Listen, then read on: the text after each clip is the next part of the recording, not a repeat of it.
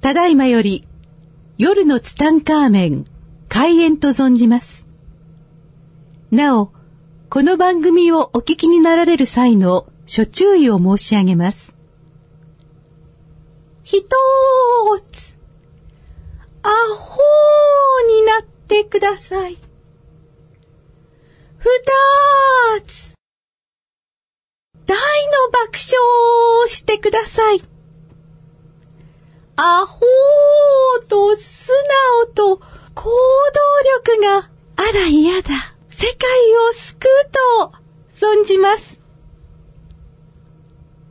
夜のツタンカーメン、開演に存じます。はい、皆さんこんばんは。こんばんは。今週もやってまいりました。夜のツタンカーメン75億光年に一人の一代桜はつゆきと、フランシスコ・ザビエル・アキコです。今週もどうぞよろしくお願いしおま願す。いします。今週もザビさんどうぞよろしくお願いします。あ、よろしくお願いいたします。はい、ということでね、はい先週はどうでもいい話で、本当ですよね。なんかインベーダーってイ思っちゃった。ンベーダーで話、はいね、いい話をしようと思ったのに、どうでもいい話だったんで、はいかなり怒られましたよ。そうですね。各方面に怒られましたね。出すので、出すので だって。ですので、はいですので今週はね、まともに喋っていきたいと思いますけども、そうですねはいまあ先週もともとその松山のはい。懇親会で、まあ、ヤングマンたちと、はいまあ、いろんなお話をさせていただいた中でね、うんはいこう、自分のビジネス、ビジネスという原点みたいなはいことも、こう、いろんなことを話していた中でね、はい話してるとね、本当にいろんなことを思い出すわけですよ。うんはいで、その中でね、あのー、結構こう、思い出して面白かったなと思うことは多々あってね、やっぱり先週は僕はその電子ライター を、まあ、転売したっていうのが、そうですねはい本当の僕のその転売ビジネスとしてはのいスタートはその電子ライターなわけですよ。でね、ビジネスっていうものがある中でね、はい。ビジネスって何だっていうと、うん結局ね、ビジネスは何かといえば、はい問題解決業なんですよ。そうなんですかビジネスって、だって、ビジネスってことは誰かが困ってるわけでしょあ何かが困ってるわけだから、まあそそうですねはのいはい困ってることを、私が解決してあげますっていう、これがビジネスなわけですよ。そうですね。だから何か自分が困ってることがあった時っていうのは、それはまさしくビジネスチャンスにつながってくるってことですよ。ああ、なるほどね。だからこういうことはを僕はもう小学校の時からもう学んでたわけですよい。すごい培ってる。培ってきたんです。ね。そして忘れもしない小学校4年生の時、今度は4年生。今度は4年生の時、はい4年生の時にはい何が流行ったかというと、ゲームウォッチってものが世の中に出てくるんですよ。ああ、4年生でしたっけこれは4年生ですね、ゲームウォッチあー。これはね、相当流行りましたよ。ドンキーコングとかですよね。ドンキーコングとか、もう僕はね、はいこのゲームウォッチが好きで好きで、あーでも僕のじゃ貧乏だから買えないんですよ。あ、高かったですよね。 5800円です。 5000、あ、ね、その当時の5800円。まあゲームウォッチいろんなのありましたよ。もうパラシュートとかオクトパスとかね。ああ、懐かしい。あの、ファイヤーとかね、マンホールとかね、もういろんなのあるわけですよ。僕はもう大好きでしたから、どれ詳がしか好きだったんですかバーミン。えモグラ叩き。え、僕ら叩きそんなのありましたっけはい、ありました。あと、ファイヤーとかも好きでしたね。ファイヤーってどういうんですかマンションから人が怒ってくるやつを。はい、ああ、はいはいはいはいはいはいはい。ああいうのすごい。あと、マンホールも大好きでしたね。超好きでしたえ、どういね。うのですかマンホール。マンホール、なんかね、なんていうのかなもう調べて、マンホール。なんか今踊ってましたよ。はいもうそうそうおじいさんが踊ってる。マンホール、そう、押さえるの。え、知らないそんなのまあ、。そういうの、まだ売ってるからね。あの、売ってんですか売ってますよ、ゲームウォッチ。ええ、5800円で。いやいや、もうプレミアついてるから何万。え、万か。はい。はい。まあ、そういう、そういう、まあ、このね、ゲームウォッチが僕は欲しくて欲しくてしょうがないんですよはいはいはいは。いでもお金がないからそんなの買えないじゃないです か。また何をやるんですかで、今度は何を始めたかというと、はい結局、僕のクラスメイトにも、はいやっぱり貧乏なやつっているわけです よ。クラスに一人や二人や三人は、絶対に貧乏なやつっているんですよ。あんまいますよねちょっとねいる。で、みんなゲームウォッチを2個も3個も4個も持ってるにもかかわらず、ゲームウォッチそんがな、に持ってんのいや、いますよ、そういうクラスでお金持ちの人。だって、兄弟が3人ぐらいいたとか言うと、家にそう3台も4台もあうるでしん、ょ。一人でじゃなくてね。でも結局ね、あんなゲームウォッチなんてものはね、同じゲームでいつまでも遊べないんですよ。ああ、飽きちもうゃいます2ヶ月もすると、もう結局もう放置してあるわけですよ。放置プレイ。そう。だからそういうのを僕は友達からか借りてはいはいは、いもう時代遅れのやつを遊ぶわけですよ。今頃ファイヤーしてんのお前みたいな感じで。ああ、はいはいはいはい。でも、まあいいんですよ。はいはいでね、やっぱり、僕の友達っていうか、こんなん絶対誰しも飽きるわけですよ。うんはいはいで、僕は当時新聞配達をしてたでしょ、はい新聞配達をしてる中で、はいやっぱり、その、小学生のお子さんがいる家庭っていうのももちろんたくさんあるわけですよあありますよ。ねだってあんなのゲームウォッチなんて小学校、中学校、高校生なんていうのもう、んうん。もう大ヒットですからね、あれね。そうですよねだ。から当然、あんなの2ヶ月もすれば、もう何にも使ってなく、もう飽きちゃってどうでもいいような存在になってるわけですよあ。で、結構僕そのシーマイダルしてる時に、こう可愛がってくれる人とか、たくさんいるんですよ。みんな僕のファンなんあ、そうですで。よね。僕はもう小さくてガリガリでどちびでね、もうあのー本当に皆さんにこう可愛がってもらってる中で、で、小さいお子さんがいるとか、わかる家とかももちろんあるわけじゃないですか。はいえで、ちょっと家に上がってジュースも飲んできなさいとか言われる時もよくあるんですよ。へーはいはいすごくよくあるんですね。で、その中で、あの、そういう家に、仲、仲いいっていうか、まあ、可愛がってもらうとこに行くと、はいあの、すいません、ちょっと聞きたいんですけど、はいあの、この家にはゲームウォッチってあるんですかって聞くわけですよ。はいはいそうすると、あ、あるわよ、とか言って、ええあ、そうなんですか。もう飽きて、もう遊ばなくなったようなゲームウォッチってあったりするんですかとか言うと、ああ、 うんき聞いてみるけど、あると思うわよ、とか言って。ええで、そうするとね、だいたいあるん ですよ。もう飽きちゃったやつとか。でそういうのね、僕借りるんですよ。あ、あ、借りるんですね。借りるんです、借りるんです。で、その時に、あの、だんだんそういうの慣れてくると、はいすいません、これ、売ってもらえませんかっていうようになったんです よ。 売ってもくると。また、またビッグチャンスなそ感うじ。そうそう。そうするとね、はい売ってくれって言うと、はいあげるわよ、そんなの、いいわよって言って、元く々れる、くれるんですよ。元ネタだ。ただ。で、これを今度、友達に売るんですよ。あー、そう、え、貧乏な子にですかいや、貧乏な子じゃないですよ。あ、普通の。普通の。普通の一般家庭。そうそうそう。はいはいそれを、あの、1000円とか2000円とかで売るんですよああ、元ネタだだからね。元でタダですからね。だからこういうことをして、この転売っていうものの、この面白さっていうのを知っていくわけですよ。あー。もうライターでね、培ってる。そうそう、ライターで培ってきたん で、まあそういう風にして、はいあのーでね、その交換っていうのもやったんですよね。何ですか、交換って。あの、例えば、はいまあ自分は、はい自分のマンホールっていうゲームを持ってたとする。うんはいはいはいはいでももうそれ飽きてしまった。はいで、結局誰かは違うゲームを持ってるわけで、それをなんかこう交換してあげるっていうような、その仲介業みたいなことも始めるわけですあよあー、。それもやっぱり、なんか、中間マージンみたいな。あ、そういうのはないですけどあないもんで、すなかんかそうい、それはそれはないうそうそう、まあ別にな、そんな、もうそれ嫌われるでしょ、友達に。完全に、完全に嫌われるでしょ、それ。ダメですかねそれダメですダね。メもうそれは相当ダメです友達なくしてきますよ。ああ、そうですね。はさすがに。い。だから、何か、だからはい、でもビジネスって絶対困ってることがあるわけですよ。だかあーそうらですね困ってるところにはそのビジネスチャンスっていうものがあるんだってことを、その小学生の時にこの学んでいった中ではね、あのー、僕はね、ずっとそういうことを子供の時からこう考えて、だから大人になったら僕はその絶対に社長になるんだってこう決めてるあーもわうねけですよすでにね。はいで、まあ社長になると言っても、その社長になり方が全くわからないですからね。まあ、そうですうんね。だから自分で何をやっていいかわからないまま、こう、過ごしていた中でね。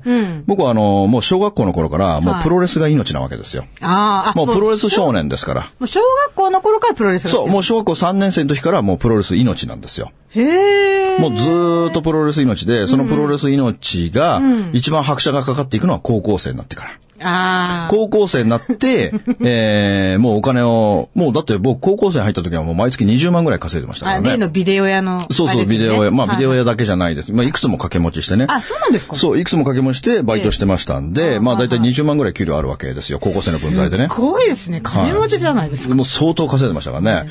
だから僕は前も3回目で喋ってるような気がするけど、ええはあの、高校3年間の間で、プロレスに投じたお金というか300万か400万ぐらいプロレスに使ってるわけですよ。すごいですねだ。から年間100万は絶対プロレスに使ってるんあであ、すそうよ。いうことになりますよはいね。確かに。そう、だからね、生活の全てをプロレスに捧げていた少年なわけ ですよ。うんはいはいはい。だって、ほら、そのプロレスの大きな試合っていうのは日本全国であるわけですからあ。北海道だの、沖縄だあその、こ大だけじゃないんです阪だのって大きな試合があると、そこまで行く見に行くわけですから。後楽園だけじゃないんだ後楽園だけじゃないですじゃないねでです。ねね、僕らの時代は、はいまあ東京のその大きな大会というのは両国国技館で行われてたんですよ。あ、国技館だったんですか両国、そう、新日本プロレス、僕は新日本プロレスが大好きだったので、僕はアントニオ猪木の命だったんでね、昔ね。えーえそんなにいっぱいそのプロレスって、こうはい、団体がいっぱいあるんですよあ。、そうなんですかもう無数にあるんですよ。え、じゃあジャイアント馬場とかはまた違うんですかそう、それは全日本プロレスですね。だから僕らの高校生の時は、はいその新日本プロレス、全日本プロレス、UWF っていうのがあったわけですねえ。えその人たちとは戦わない。あもう団体が違うんでね。あ、違うから。あはい。ははい。もう UFJ 銀行とみずほ銀行みたいな感じですから。い。なるほど。はい。今の例えが。が秀逸でしたね。本当って。 なぜそっちに行ったかわからない。全くわかんない。ちょっと謎ですいけやさっど。き UFJ で振り込んできたからね。はいあ、 そういうことそんなことはどうでもいいんですよ。それでね、 です。知りませんよ、そんなの。で、あのー両国国技館はいにはい、だいたい両国国技館は年間4回か、3回か4回すっごい大きな試合があるんですよ。へえ。で、まあ、これを僕はもう心待ちにしてるわけですよ、うんいつも。はいこの両国国技あはいは館。いだから僕は両国国技館は多分高校生の3年間は、はい解禁賞ですよ。解禁賞。まあ、一回も欠かしたことはないですね。はいはいだからそれぐらい、まあ僕はプロレスに命をかけてる中で、僕は唯一、はいこの両国国技館でん納得できないことが、両国国技館の近くにお弁当屋さんがなかったんですよ。あー、あ、ないんですかなかったですいやっ、けその当時ですよ。あ、はいはい。だから今からあ30年前ですそれこね。そね今から30年前、その両国国技館の周りにはお弁当屋さんがなかったんですよ。うん。で、僕はもう高校生の時からグルメなので、そうだったんですそうなんです。高校生の知時りかまらせんで、し高た。校生の時からグルメなのではい、その、なんか中途半端なお弁当とか嫌なんですよはいはいね。はいはで、いでもまあ、お弁当屋さんがないというのが僕はすごく、そのストレスだったんですよ。ちょっとはいは両いはい国技館でね。はいはいだから事前に、どこの駅だったか好きなお弁当屋さんがあったの、そこでお弁当を買ってわざわざこう両国まで行ってるっていうことがあってねうんは。いで、僕はその時決めたんですよはい。僕は、そうだ。自分は大きくなった。というか、高校を卒業したら、両国国技館でお弁当をやろうって決めるわけですよ。そこで。そこで。あだって、そうすれば、だって僕が困ってるってことは、他の人も絶対困ってる人があ。いるまあ、わあけっですたらよ。便利ですよね。あったら便利でしょ、うんうんで、そのプロレスの試合もあるし、はい大相撲の試合もあるわけですよ。だから両国国技館というのはいつもイベントがあるわけですから、あそそうですねの近くに美味しいお弁当屋さんがあるよってなると、人が絶対集まってくるって僕は思ったんですよ。ビジネスチャンスですね。う。そう。だからこれをはい、高校3年生の時にはい、僕は作文にしたんですよ。作文まあ、夏休みの自由研究かなんかもう何も覚えてないですけれども、その時に、その僕は将来、はい高校を卒業したら、両国以下の近くでお弁当屋さんを開く。 なんか小学生開くんみですたいな、なんか作文です。そうそうそう。で、なぜ、なぜかというと、みたいな感じで、はいはいその、お弁当屋さんもないし、はい多分、僕と同じようにあそこには、1万2000人の人が入るわけですよ。はいはいで、その人たちのお弁当を作ることになれば、きっと、たくさんの人たちが来てくれるに違いないと。すごいビッグチャンスです。そう、すごいビッグチャンスなんですよ。はいで、そのお店の名前もね、アキレス腱っていう名前なんです。なんですか、それ。なんでアキレス腱なんですか。当時僕が一番好きなプロレス技、アキレス腱固めっていう技だったんですよ。あ、それ、はいそれね。なアキレス腱が切れるほど痛ないん。か美味しそうじゃないんですけど、ちっとも。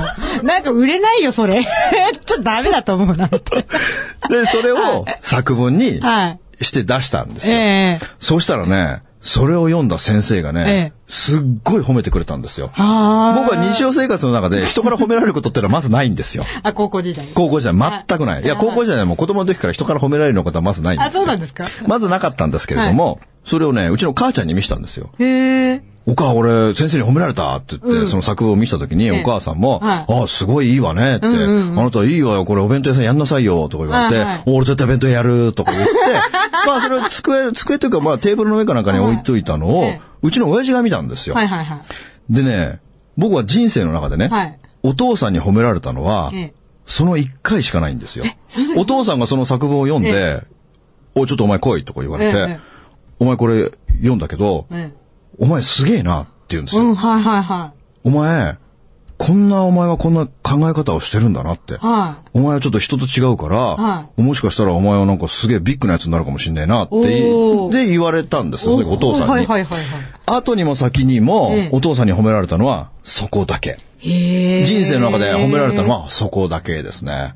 へえ、そうだったんですか。う。そう、だから、このね、お弁当屋さんっていうのはね、すごい僕の中ではこう、忘れられない、すごい思い出なんそでうですすよ。ね。す素敵なエピソードですね。でね、僕の中にね、こうはいビジネスモデルっていうのはね、はいこう無数にあるんですよ。いろんな業態のうんうんうんうん。でね、僕が今一番困ってることは何かというとね、何ですか僕は今ゴールドジムに通ってるわけですよ。はい。ゴールドジムに通っていて、もう、かなりトレーニングをしてるわけですよ。そうですね、もその中はでい、何が困るというと、はい困るというか、はいあったら絶対的に喜ばれるのが、はい僕なら絶対やるビジネスモデル。これ誰かやるといいですよ。これ誰もやらないの僕はやらないです、はい僕はね、飲食の星がないんですよ。う。何ですかその飲食の星がないって。あーうーん、その地中水明的なのそうです、そうです、そうです。だから僕は飲食の星がないから、僕はやらないけど、ええこれ聞いた人ね、誰か絶対やればいいと思う。これは何かというとね、はいゴールドジムっていうのは、はいもう日本全国に大量にあるんですよ。あそうですよね別にゴールドジムだけじゃなくて、だまあゴールドジムが一番人が集まってくるので、ゴールドジムがいいと思いますけども、僕であればは、ゴールドジムの横にはい定食屋さんをやります。定食屋さん。定食屋さん。しかもそれは、完全なるは、もうタンパク質命の弁当屋さん。なんかささみ系とかそういう感じ。あだから美味しくできるじゃないですか。はいはい美味しくね。はいだからとにかく、あの、ゴールドジムでトレーニングする方たちっていうのは、はいもう完全に、タンパク質のことしか頭にないんです よ。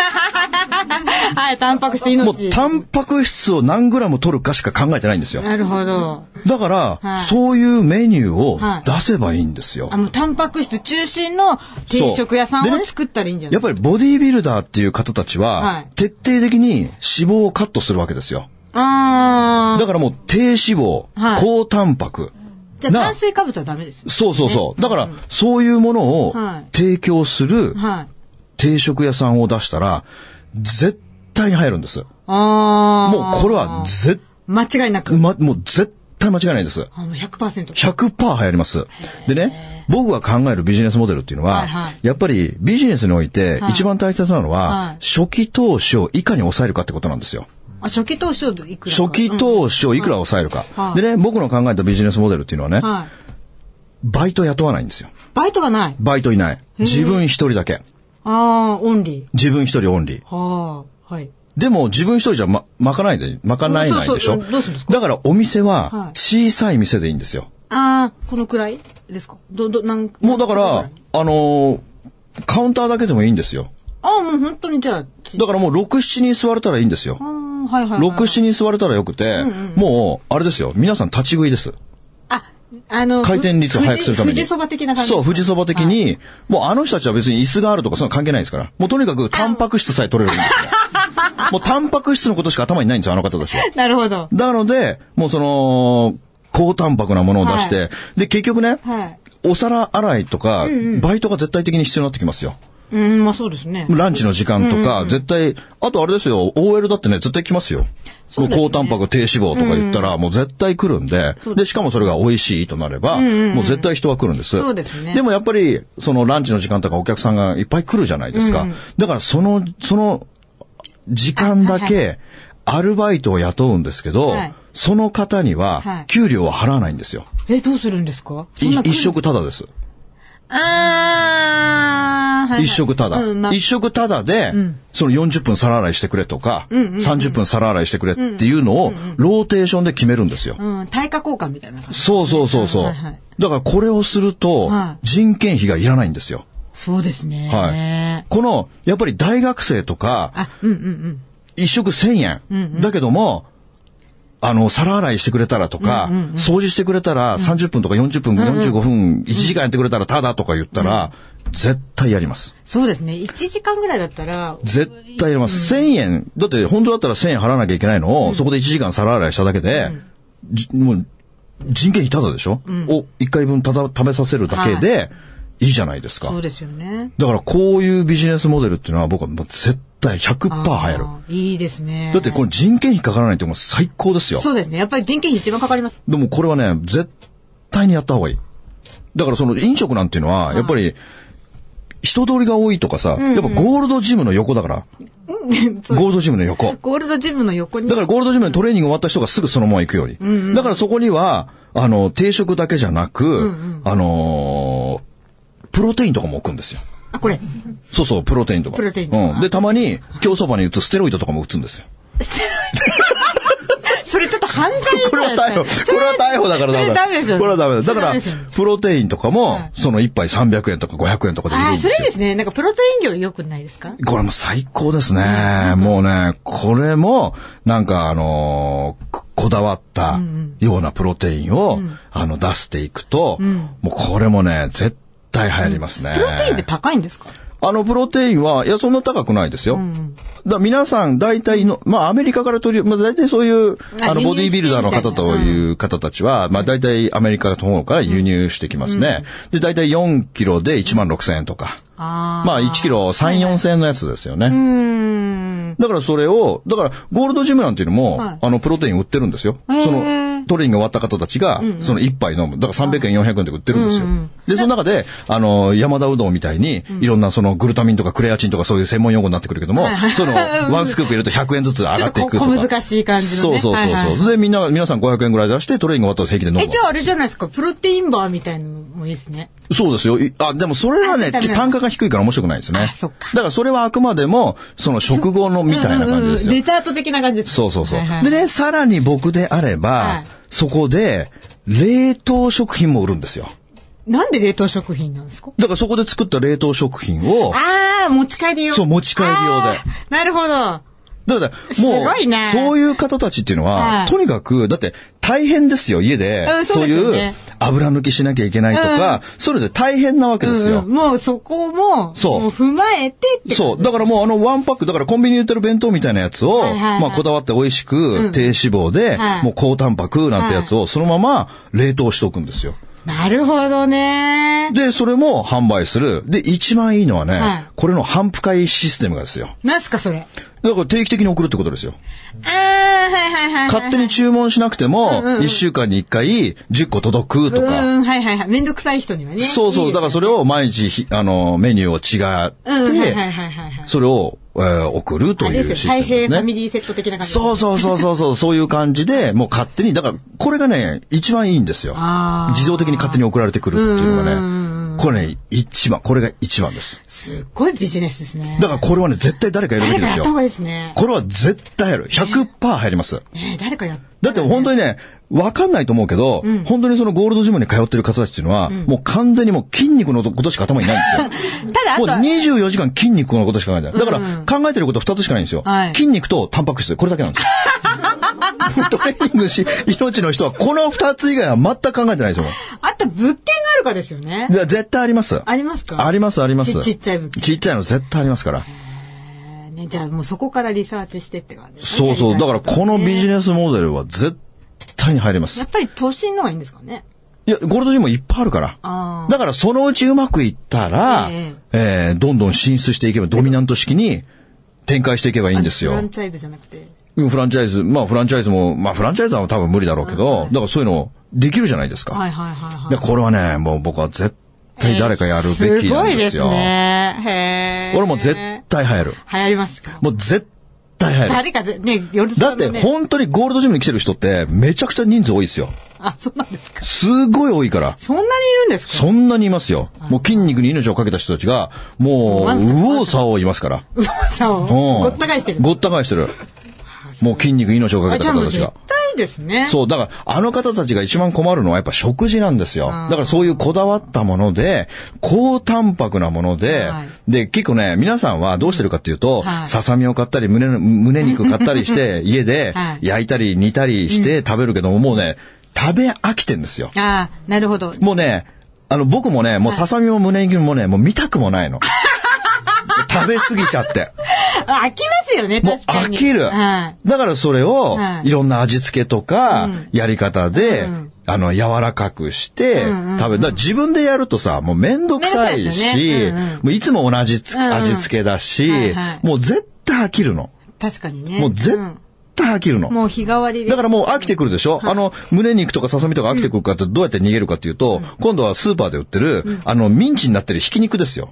あ、ひき肉もありなんですかそうそう、ささみのひき肉とか胸肉のひき肉とか、あれを家でボウルにして、茹でたりとか焼いたりとかして、なんとかごまかしなが ら、ごまかすんだ。ごまかしますよごまかす。んだごまかす、ごまかして食べていくけども、本当に飽きるの。あー卵とかもタンパク質ですねもう最高ですよあ。だから、ため、卵の白身のオムレツとかも出すわけですよ。あ、君は食べないですか君は、あの、ボディービルダーの人食べないんでねあ。、食べないんだ。食べないですね。あ、食べる人もいますよ。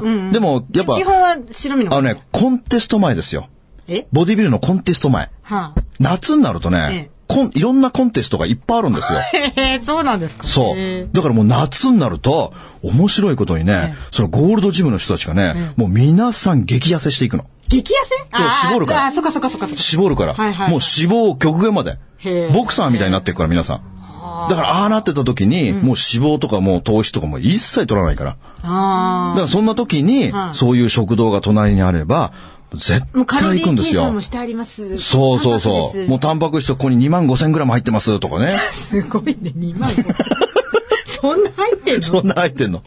そんな入ってんだよ、も えー、なんかすごい話。う。いや、すごい世界なんですよ。本当ですね。だからね知らない世界です。マニアの方をええ相手にすると、はいお金をたくさんもらえるんですよ。そうですね。マニアの。の人はああいくらでもお金出しますう。ん、わかるわかる。そのためならう。ん。